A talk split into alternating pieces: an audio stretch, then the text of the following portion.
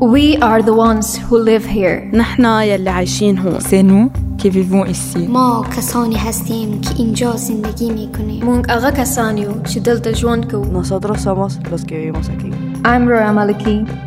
We are proud to share with you these stories of life in Lebanon.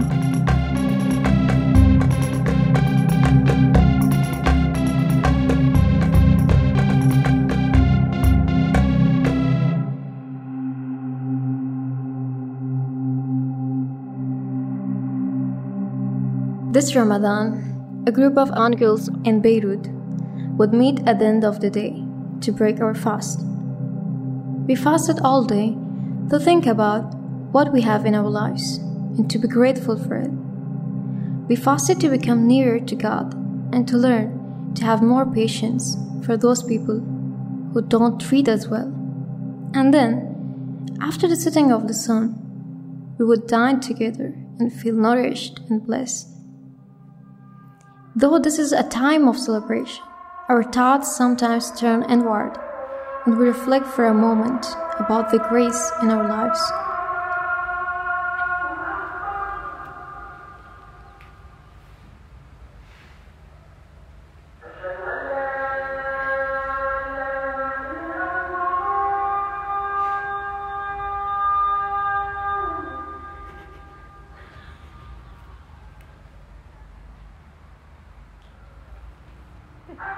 قبول باشه روزا نماز همه ما قبول هم بفرمایید خرماتون عشان يسلم عليك بفرمایید. شکر. امیرا طرف قلب بدي دخترها شکر جان. کلچه هم چیکاره؟ نمیرم کلچه هم دست به دست ما می‌خوام اول برنج بخورم. آیل داخل بخیر خیر از می داخل می‌کنم جانم. کسا هم می‌گیره گایز؟ آه اگر کلاسا بگیره خب ما من دستم خیر Fatmacan xəbərəncə mən keçdim. Das kommt dann an mich an? Das ist das.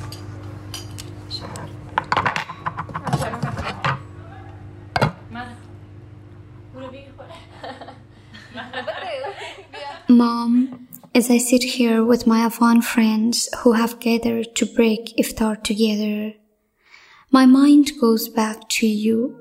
I think about our iftar at home when we would spread out our colorful sofra and sit upon it to enjoy tea, dates, and the bolani you cooked. Here, mom, no one tells me what to eat or drink and what not to do after I break my iftar.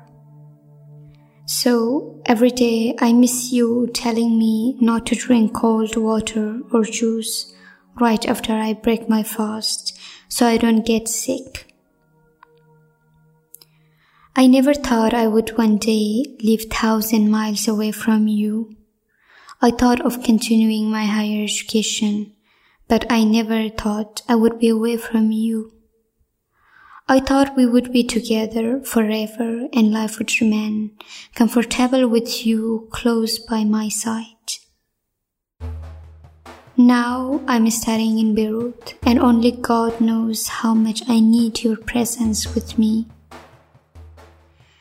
Life here is often difficult. People are worn down by the broken economy, by political and religious strife, and by corruption.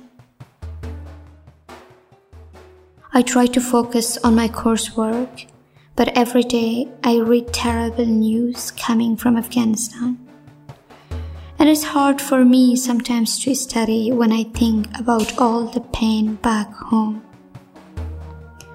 I wonder sometimes where in the world I should go to be happy and safe.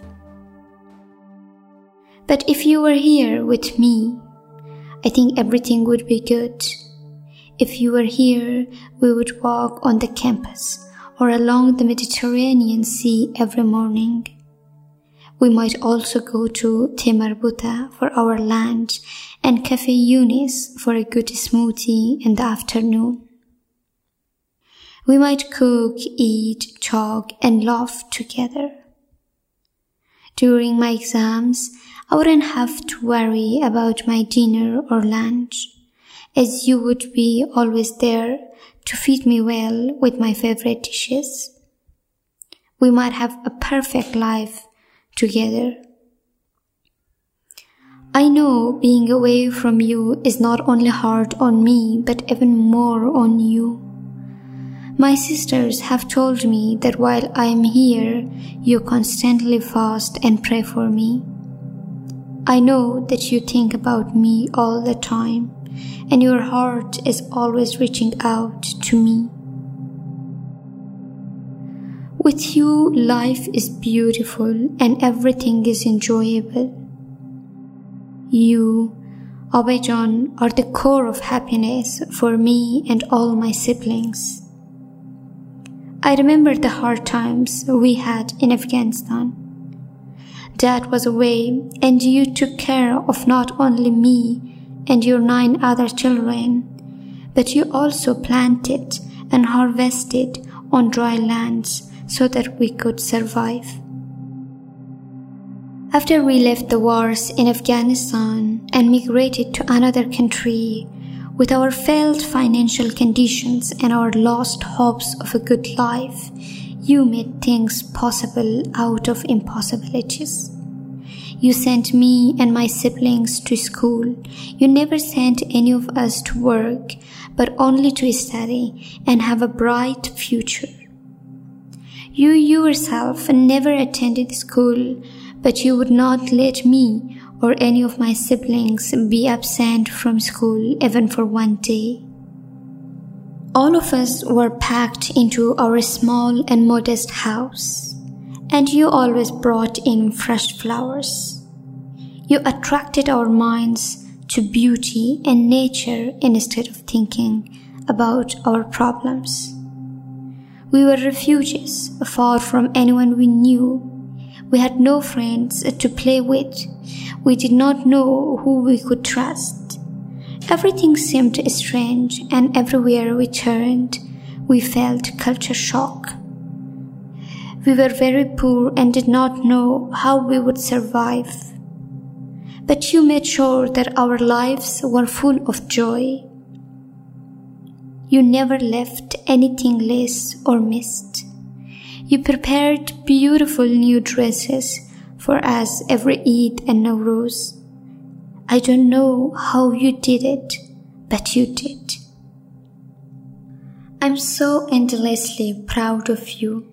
I hope I graduate soon and have you and Dad at my graduation party.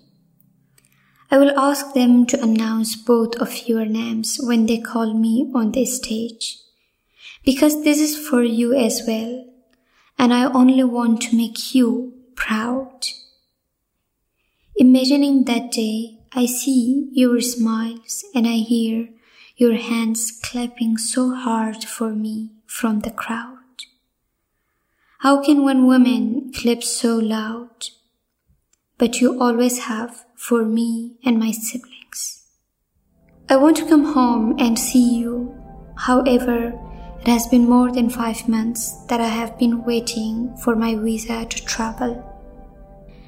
Every time I call the Pakistani embassy where you are residing now, they say for Afghan nationality we don't know how many days or months it will take to issue the visa. Anyway, I know that when I come home, you will be waiting at the end of the street for me. Waiting for an hour or more, looking for the sort of car I told you I would arrive in. And as soon as you see such a car, your face will fill with hope. And when I step out of it, you will rush to me and we will hug as tightly as we can. We will drink our tea and have our conversations in person without worrying about the internet cutting out again and again. I will take your hands in mine and I will look closely into your clear blue eyes that are full of love and have been waiting for me for so long. Till that time, I want God to be with you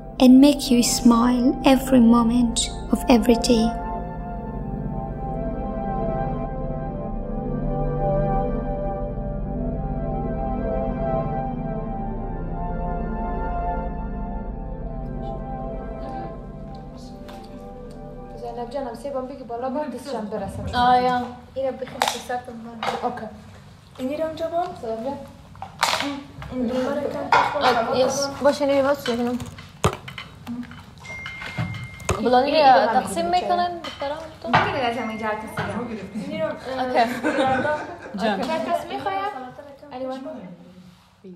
When I was child, my grandma used to braid my hair and tell me wonderful stories full of life lessons that were hard to grasp fully at that time.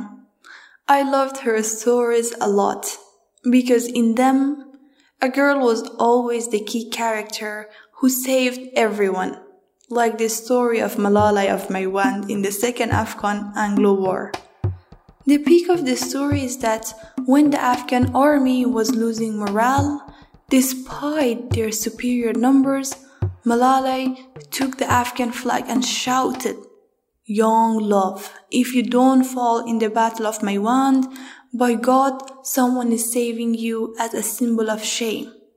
This inspired the Afghan fighters to redouble their efforts, and result was the victory of Afghans. Those stories warmed my heart and nurtured the seeds of bravery, curiosity, and adventure in me. Maybe that's why I always seem to make strange decisions and go off the direction of what society would expect me to do. Like when I learned how to ride a motorcycle, which no girls ever did in the conservative city where I lived. My life has always been unstable and unsettled because I was born in Iran, a country where I had the label of refugee. As refugees, we were deprived of so many things. And one thing that really bothered me was that whenever Afghans wanted to buy something, it had to be under the name of an Iranian person, so we were never secure in our possessions. We couldn't own our own house or car because it could be taken from us legally at any time. We were promised that if we returned to Afghanistan, we could have our own house and build our lives again. So we came back in hope of having a better life where we could really live in peace and be free from racism and discrimination. We got some property and built our house, but a house is supposed to give us peace of mind and security for it to be a proper home. And because of the situation in Afghanistan, our house proved to not be our home. Every day there was something wrong going on somewhere. If not in my city, then in another. And if not there this time, then somewhere else. With the rise of the Taliban, there were constant explosions, shootings, helicopters flying overhead, and the fear of being killed or terrorized were always in my mind. And under Taliban rule, women are deprived of their basic human rights. The thought of that made me feel like I was suffocating, like I was paralyzed, and that my soul had been taken from me. But there were things that could help me survive.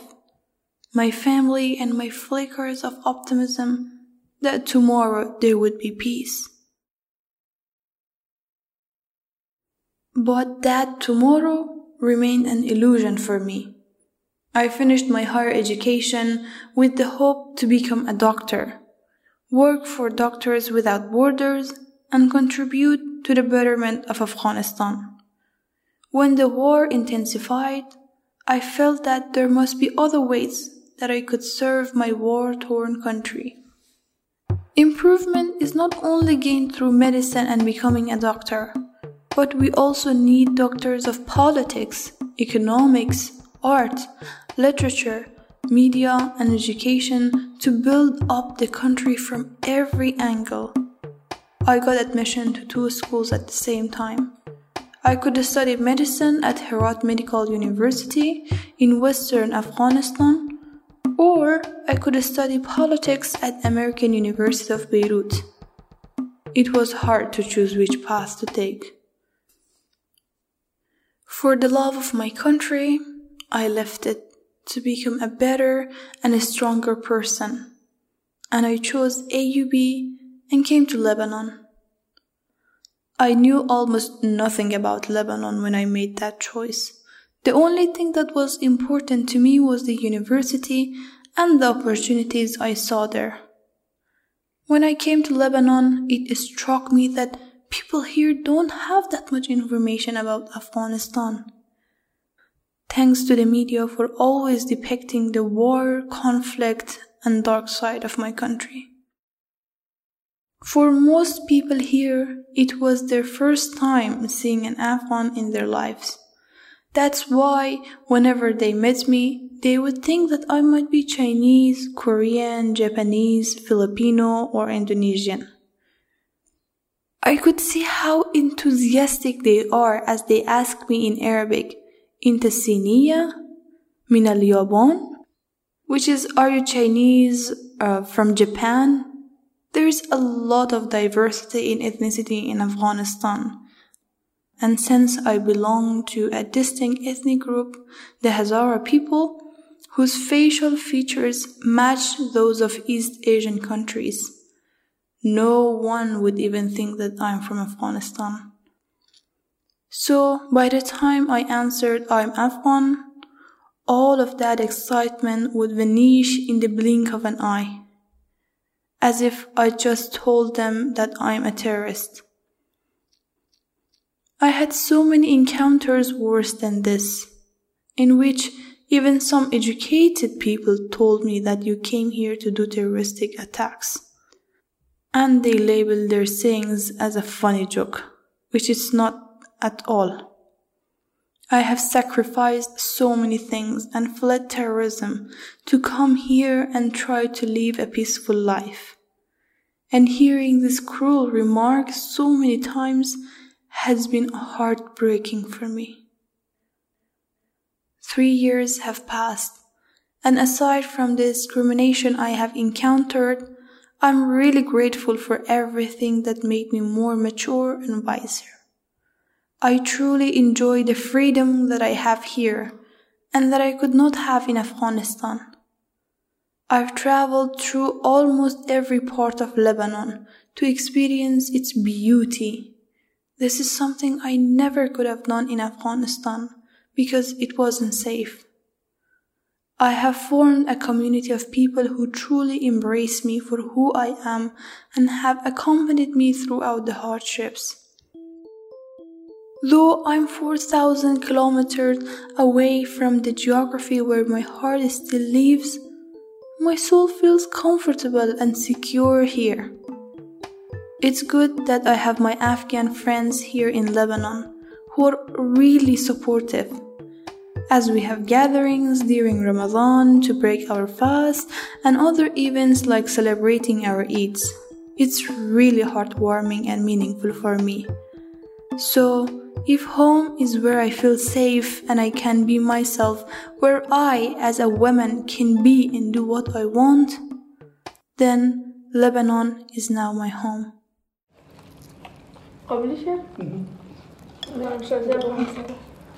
یکی از استادای ما گرفته بود سیار صفت شکل دیگه چند روان کرده بود من دیروز کتش میتینگ داشت من وزارم هست دوباره تشریح شد چی هست چی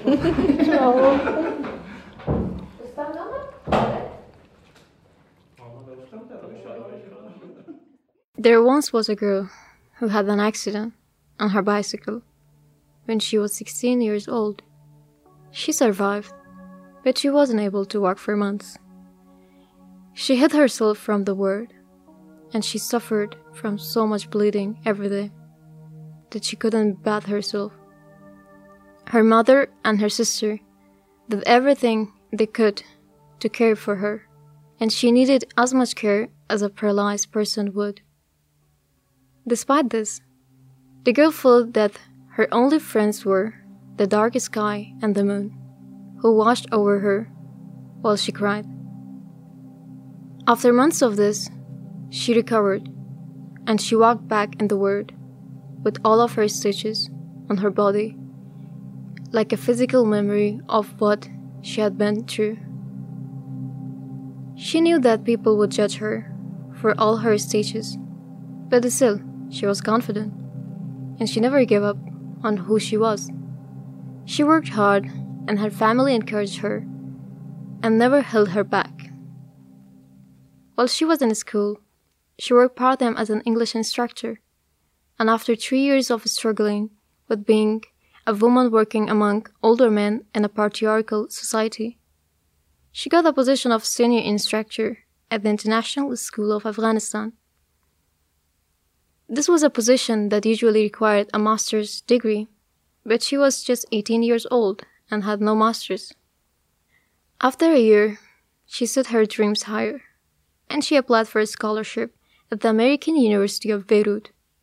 She knew that her family wouldn't let her to go to Lebanon alone, so she went through each step of the application process in secret, without their knowledge. When she was selected for the scholarship, she tried to convince her family every day for a year. Finally, they agreed to let her go for her dream, so she could return to her country as a proud Afghan girl with a prestigious degree from AUB in hand, so she can help her community. The girl was able to come to Lebanon, but soon after that, the Taliban seized power. Life in Afghanistan now has no clear future. Afghan girls are forbidden from studying past the fourth class, shattering their dreams. The girl in this story cannot return to Afghanistan under the Taliban. Yet, she refused to accept that this is the way it must be, and she held hope for the future back home. That girl, of course, was me, and my life feels different to me now. And just now, as I said with the friends I have made in my new country, I suddenly remember one day when I was walking with my sister to the Institute of English Language. It was so hot that the shoes my mother had bought for me broke down, piece by piece, with each step I took. And after long, I was barefoot. My sister looked at my feet with despair and said, It's alright, but we still need to go to class.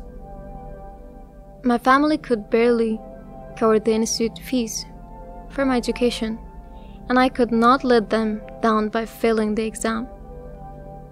My sister never wanted me to feel insecure, and she said to me, One day you will laugh at this. And now I laugh at the memory with teary eyes. Yes, I did it.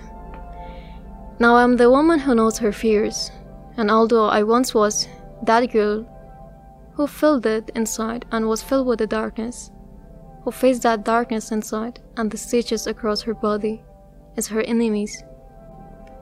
That girl lost many things, but now, as a woman, I am filled with riches. I carry my loved ones in my heart, those who gave me life when I felt dead and made me laugh when I wanted to cry. Back then, my life was no more than a chess game. It was black and white and had no language. But no matter how dead inside a person can be, I see, as I celebrate the iftar with my friends, that love will be the answer to the darkness. My life now has meaning. I give my heart to love and this is how I function better for myself and for my family and as a human being. This is a story of an Afghan girl, and that is my story.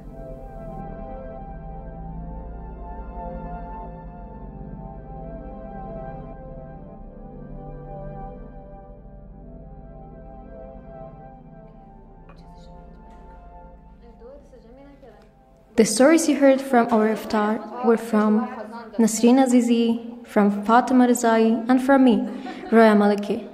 Kabul باشه روزا و This podcast was produced by Ben Murad and Farah Khatib. We Are the Ones Who Live Here is a production of Hand to Mouth Theatre and New Room Studios.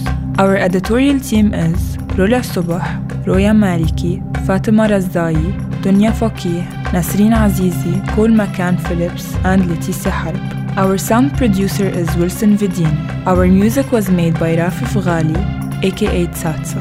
This podcast was made by a large community of incredible people, including Jonathan Walters, Andrea Storowitz, Hermila Yifter, Julie Murad, Noor Al Halabi, Maya Adra, Rana Baghdadi, Sahar Assaf, Robert Myers, Rami Khouri, and the spirit of Anthony Shadid.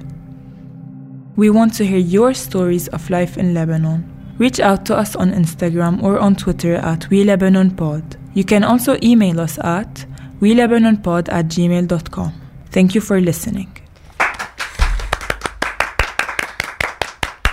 Yay! Uh, yeah, I'm gonna, I'm gonna get